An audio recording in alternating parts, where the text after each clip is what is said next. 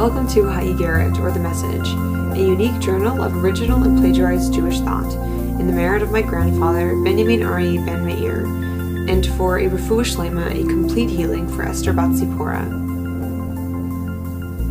This past week, I have had two very positive customer service experiences. No one likes having to call customer service, and I imagine no one likes being the person that gets called when customers need service. When people are calling to speak to a customer service agent, there's a 99% chance that they're already irritated before they even speak to someone. So this past summer, I had a job that was not customer service, but ended up feeling like it. I was the first line of defense for my organization, and therefore I got a lot of the brunt of people's frustration. I think that I've always had empathy for customer service agents, but after that, it was times a million. So when I had two excellent agents assisting me, you bet I, 1, filled out surveys commending my assister, and 2, sent a way too detailed and long note to the customer service emails lauding said assister. Why did I do that, you ask? Was it because I was procrastinating writing this?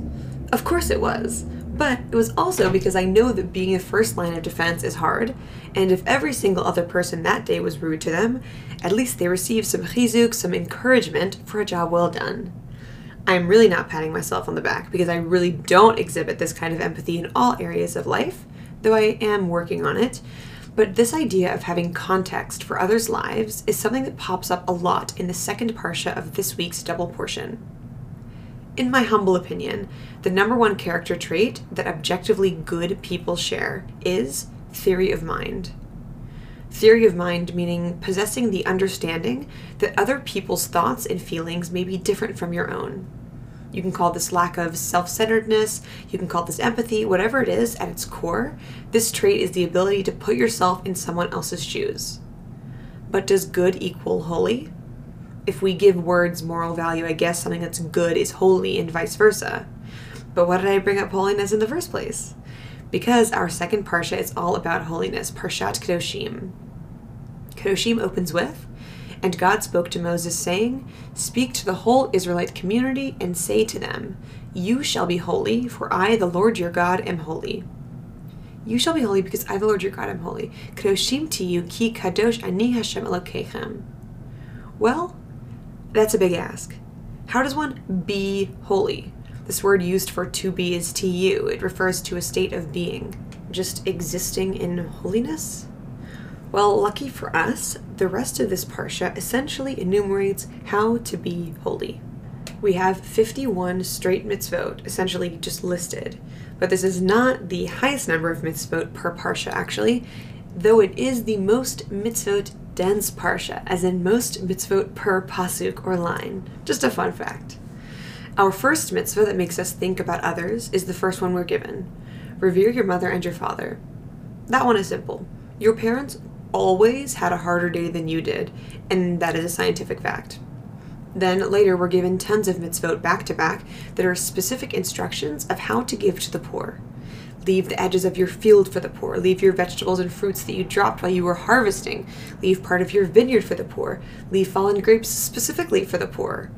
Giving to the poor is totally theory of mind. That's saying, if I didn't have any money to buy food, wouldn't it be great if this field/vineyard that I'm conveniently walking past would have some perfectly good food for me to glean? Of course. Also, we're not delivering the food to the poor in a pretty basket. We're leaving it out so it's something they can earn, and if they're secretive about their lack of money, they don't have to feel embarrassed. That's even further theory of mind. If I didn't have money for food, would I want to be discreet about it? Probably.